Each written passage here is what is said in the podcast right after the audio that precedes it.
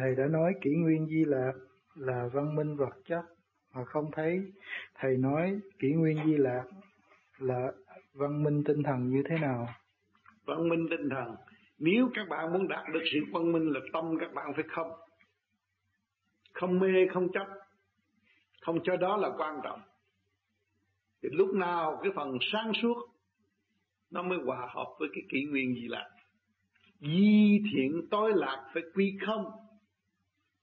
Cho phải giữ sự tranh chấp là là quy không? Là là là là, là tối lạc. Nó quy không mới là tối lạc.